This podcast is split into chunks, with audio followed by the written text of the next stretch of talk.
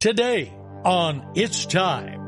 But we also then need to be able to present our case to the world and make proper defense of it. I hear the calling. It's time. It's time. It's time. Welcome to It's Time, the daily Bible teaching program of Mike Kessler, pastor of the River Christian Fellowship in Twin Falls, Idaho. Today, we're going verse by verse through the New Testament book of Acts. So follow along as we join Pastor Mike.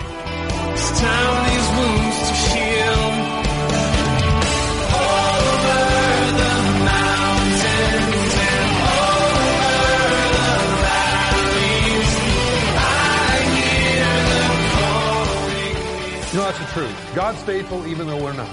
And all the way through the Bible, you see the faithfulness of God. You see the faithfulness of God to the nation of Israel. Not that Israel ever really followed God really much at all in the entirety of their history. They started off with Abraham, and Abraham, God said of you, I'm going to make a great nation. We remember uh, greats like Moses and David, those people that brought reformation and encouragement and faith to the nation of Israel. But soon as they were gone, not long after, they were back to their idol worship, worshiping calves and other kinds of gods from the nations around them. And yet we find God still faithful to the nation of Israel. Now, why is that? I believe it simply tells us a couple things. First of all, God's faithfulness to his promises. Second of all, we find that God is faithful when we're not. That's important as well. However, it puts a hurting on you for sure. Well, Paul has been arrested as we're looking through the scripture here for being a Christian, sharing his faith. Groups of people didn't like that, in particular, the Jews that were there at Jerusalem when he was sharing his faith. They got upset. They brought false accusations, caused a riot within the temple. He was arrested and then eventually he was incarcerated for two years. And in that two year period of time, he had some freedoms, but it also provided him protection from the Jews that wanted to kill him. So even though it might look like a bad thing, being under custody of the Roman government two years, it also kept the Jews from killing him. Well, now there was a change. We remember it started off with Felix, who was the governor of the area. Then it changed to Festus. And Festus was a good guy, but he still wanted to please the Jews because he was in their territory, he was in their uh, dominion, and so he, he really wanted to do them a favor. Well, they decided to bring Paul into the forum and have him speak. And they were saying, hopefully, he'll say something that we can genuinely accuse him of, because thus far, we don't really have any charges to lay on him because he's really not, not done anything worthy of death. Now, this is a problem because Paul knew that they were going to try to have the trial back in Jerusalem. And Paul knew when he was moved from Jerusalem the Bible tells us they had laid, they made an oath. These group of Judaizers said, we're, neither, we're not going to eat or drink till we've killed Paul. Well, when Paul heard two years later that they were going to move him back to Jerusalem for the trial, Paul says, I appeal to Caesar. I'm not going there. Because he knew that he would not get a fair trial in Jerusalem if he even made it to Jerusalem at all.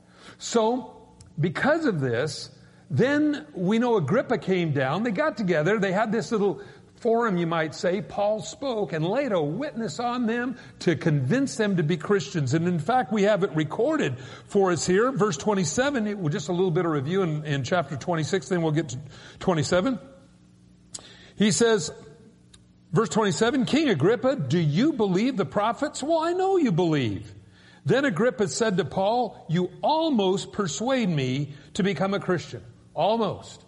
Boy, you know, there's always something that sometimes holds a person up from believing in Christ. You know, that's one of the reasons why I, I, really feel blessed by God to allow me to do to every man an answer. Because sometimes it might be just a question that's answered that will cause a person to accept Christ as Savior. Sometimes people say, you know, I believe in God, but I just can't get over the evolution thing. Or I believe in God, but I, in Christ, but I just can't get over Him coming back to life. Or I can't just believe in God because of some other reason. Well, if we can address those reasons, at least that's one less reason that they'll have to reject Christ. And so I believe that really for all of us that are Christians, we all have an obligation to not only make a good defense for our faith personally, but we also then need to be able to present our case and who Christ is to the world and make proper defense of it. That's why I believe every Christian should be studying and knowing the Word of God. If you realized how important it was, thank God you guys are here, but I think everybody needs to be here. Oh, but we know where the next Britney Spears concert's going to be. Well, I guarantee you in eternity, that probably is not going to help you much.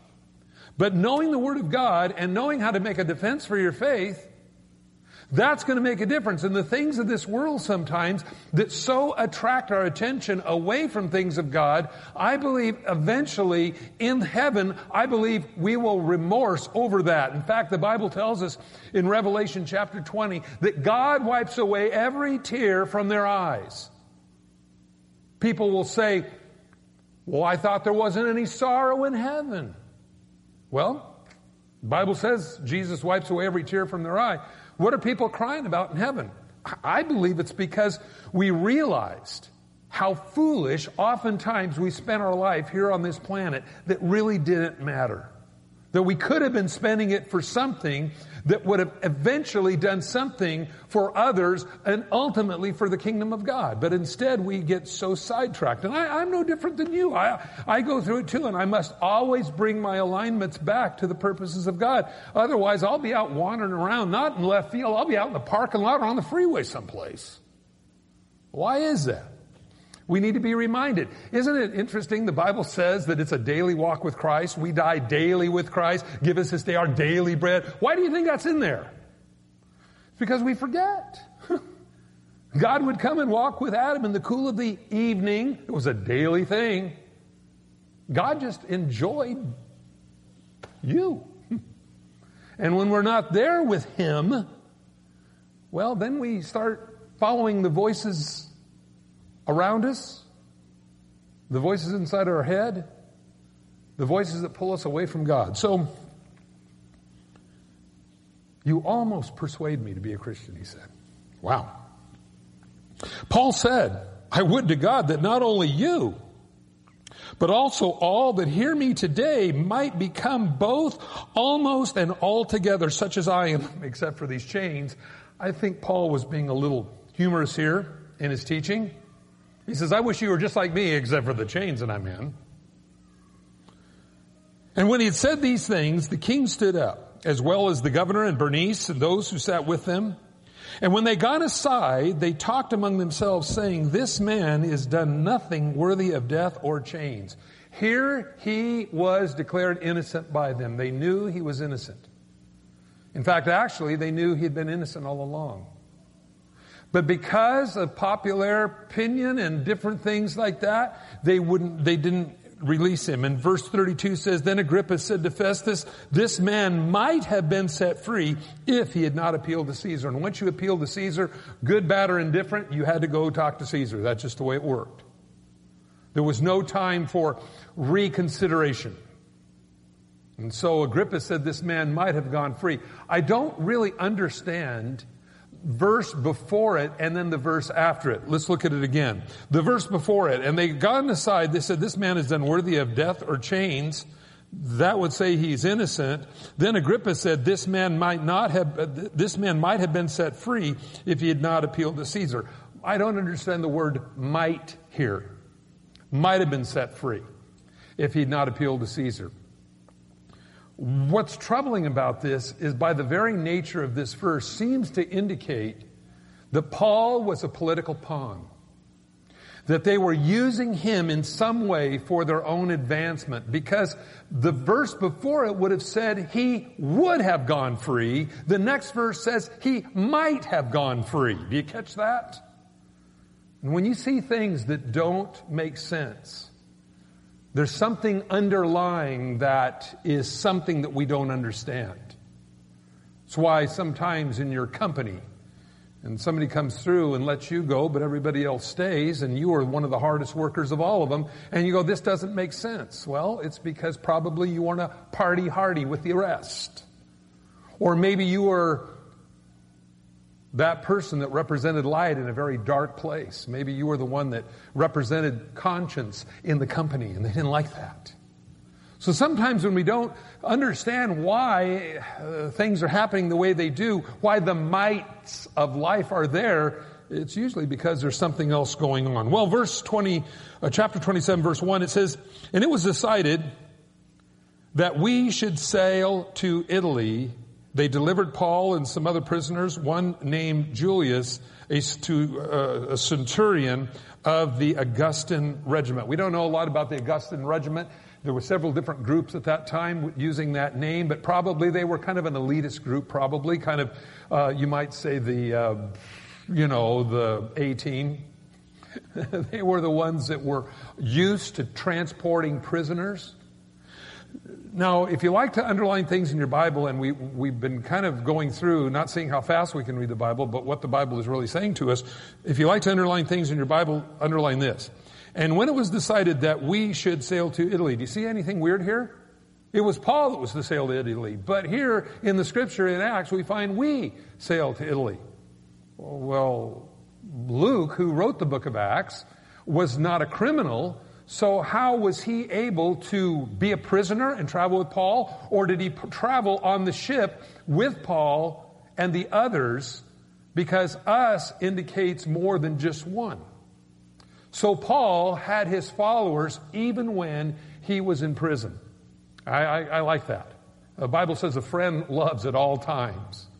Uh, there's always those fair weather friends that we all have had in our lives when things are well and you have gas in a car in high school, you're everybody's friends. Your dad takes the car away or you wreck it or whatever and you don't have a car anymore, then nobody calls you anymore because they found another person they can leech off of. Uh, we call them friends, but really you don't know who your friends are until you get down till you're in trouble. Friend Proverb says loves at all times. Friend walks in when everybody else walks out, and that's how you know the difference. You may never know how many friends you have until you go through hard times. People say, I got a lot of friends. You don't know that. You won't know how many friends you have until you go through tough stuff. But we find here that Paul had friends. He had fellow believers in Christ. He said us, as Luke records this for us. And so, they delivered him into this centurion's named Julius. He was a good man, as we'll read on here, um, uh, because he actually had great respect for Paul. Now, oftentimes in these ships that would move prisoners around, they were already generally tried in an area where they were at. Generally, crucifixion was for the criminals and generally not always for Roman citizens. They had other things to do with Roman citizens when you messed up. Like feed to the lions in Rome. Mm-mm, boy, can't you? Bet you can't eat just one. And so they would take prisoners and they would take them by ship to Rome for final processing and final departure.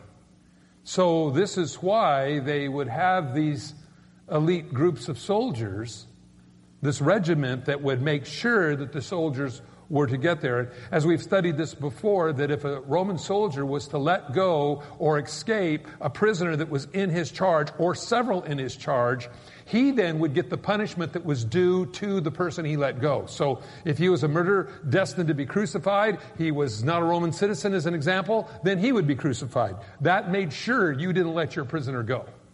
And you would die keeping that person from escaping because you knew that a far worse death would wait you if you let him escape. Well, verse 2.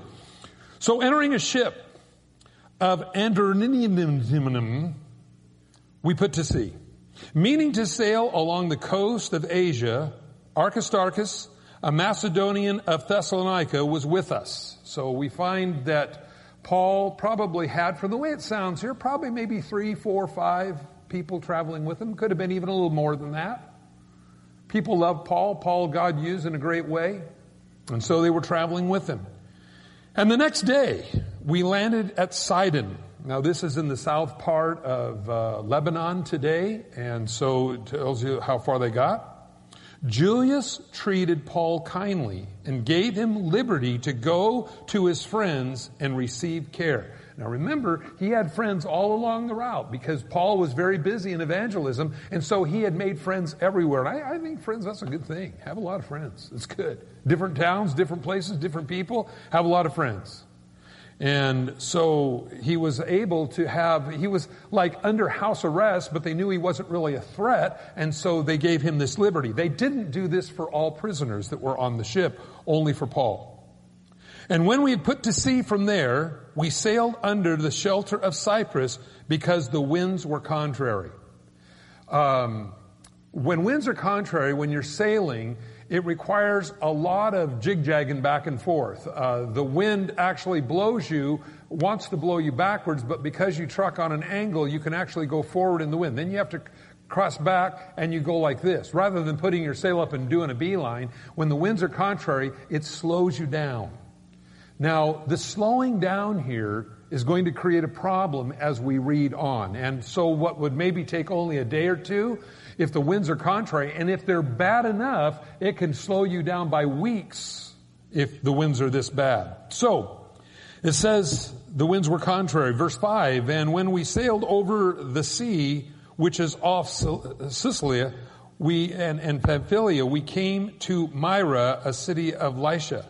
And there the centurion found an Alexandrian ship sailing to Italy, and he put us on board.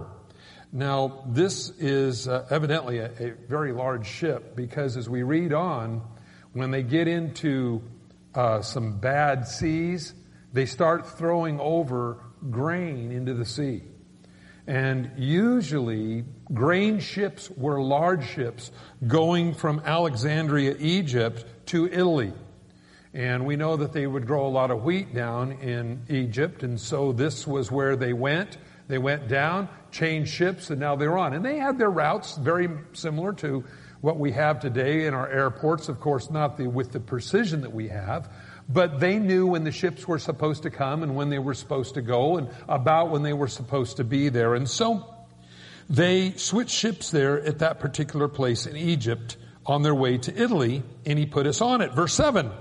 And when we, and I, I, I, you can't again help miss this, how many times we is mentioned here. And, and I, think that's significant because I, believe Luke is conveying to the reader, which would be us, Paul was not alone.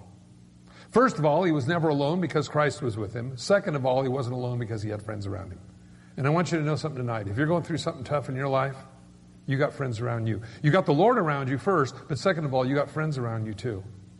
Now, there's a certain amount of things friends can do for somebody, and then the rest sometimes is in God's hands. And sometimes you are an answer for somebody else's dilemma in their life. That's just the way it works. Um, you'll be, you know, you may pray, God will bring somebody into your life. That's going to be the answer. You're the answer to their prayers. And that's just a wonderful way that God works sometimes. And so, notice all the time through here, you'll see this. And when we had sailed slowly many days and arrived with difficulty off Cnidus, the wind not permitting us to proceed, we sailed under the shelter of Crete off Salmone. Passing it with difficulty, we came to a place called Fair Haven near the city of Lycia. Elisha. Now, from what they tell us here as we look at this, it's anything but really kind of a fair place because it's kind of on the windward side and it was not a, a, a it was just a stop off point. It was not a place of destination. It was kind of a pit stop. It was your Barstow, California, or your Baker, California, or your Snowville, Utah, or whatever. You know, it's a gas stop. It's where you go to get charged up and keep going. That was the idea. For all of you that are in Barstow tonight, listening by radio, we want to say uh, we love you. Thank you for being there. I've spent a week one day there one time. So, notice it says we sail slowly many days. Verse 7 again. Arrived with difficulty. The reason why is this is becoming very late in the year. Probably towards the end of, of September, uh, the wind is now changing. It's moving from a summer pattern now to a winter, winter pattern. And the wind's coming up, unpredictable, and they didn't have the advent that we do today of at least having some idea what the weather is, they would venture out doing something and it could end up in a disastrous way. And so it says that they came to a place called Fair Havens near the city of Lisha. Now when much time had been spent and sailing was now dangerous because the fast was already over, Paul advised them. The fast was already over. That would be about October 5th. So you can see here we're getting pretty late in the year. And, uh, you know, remember several years ago, Gordon Lightfoot wrote a song uh, about uh, the winds of November change early and the, the ballad of the Edmund Fitzgerald, now at the bottom of the Great Lakes. Well, it's the same kind of thing. Uh, they start off, and that's as recent as in the 70s. So understanding that, that shipping today is still very treacherous. It's not a, a safe, uh, not a safe um, uh, occupation at all. In fact, many of your seaport towns back in New England and around the Great Lakes, they'll have large monuments of the people who have died on the Great Lakes and ships that were sunk. So it is something that still happens today, but primarily it's when it changes from a summer pattern to a winter pattern and that unstableness that comes. And so it said that they now, much time had been spent. Sailing was now dangerous because the fast was already over and Paul advised them. In fact, it's dangerous from about this time for about another month until you get into November. And then after November, it is unsailable. It's not just dangerous, you just don't do it. You, you, you button the hatches down and you spend three months in whatever town uh, you might be in. Now, Fairhaven, again, small town. It was not probably a place that the sailors and everybody wanted to spend winter in. And so we find here that there was a desire to move on from this place. And so Paul advised them, saying, Men, I perceive that this voyage will end in disaster and much loss, not only to the cargo and the ship, but also our lives. Nevertheless, the centurion, Julius, was more persuaded by the helmsman, the owner of the ship, than the things spoken by Paul. I mean, after all, Paul, you are a prisoner here. And this guy, who's a trained sailor who owns the ship, says it's okay to go on. Who are you going to listen to? Why would they listen to Paul anyway? Well, I think this is important because as we look at this, Paul I think gives his advice. We find in Corinthians that he gives his credentials of being a minister. And it wasn't the diplomas that he had hanging on the wall from the different seminaries and, and schools in the Sanhedrin that he had graduated from. It was all the things that he went through to continue to be a minister. The Bible says he was shipwrecked day and night in the deep. In fact, the Bible tells us there that he was shipwrecked three times. So he understood what shipwrecks were all about. And he also knew kind of like weather patterns and things. But he also knew the hearts of men and their desire for money and greed, that they'll take risks and chances that normally you'd never take. And so he advised them in saying, I don't think we ought to go. I think we ought to stay right here. But the ship's captain who owned the boat says, ah, it'll be all. well, here's something. There's a lot of discussion on this verse. Because was Paul being divinely inspired to tell the captain or, or to tell the centurion to stay there, or was that based upon experience in being shipwrecked for three uh, times and being an experienced traveler, some estimate as many as 3,500 miles Paul had traveled on the sea. That's a lot of miles to log down. And so because of that, was he inspired? Uh, an unction, a word of knowledge, telling the, telling the centurion Julius, let's not go? Or was it out of experience? Friends, a lot of times I don't know. But I know this, that God will use you however he'll use you. Thanks for joining us on It's Time as Pastor Mike teaches verse by verse through the Bible. If you've missed a program or would like to catch up, you can do so by getting it from the It's Time podcast in the iTunes Store. or by downloading it from the It's Time website at theriverchristianfellowship.com. On behalf of Pastor Mike and the rest of us here at the River Christian Fellowship, thanks for listening and tune in next time for It's Time.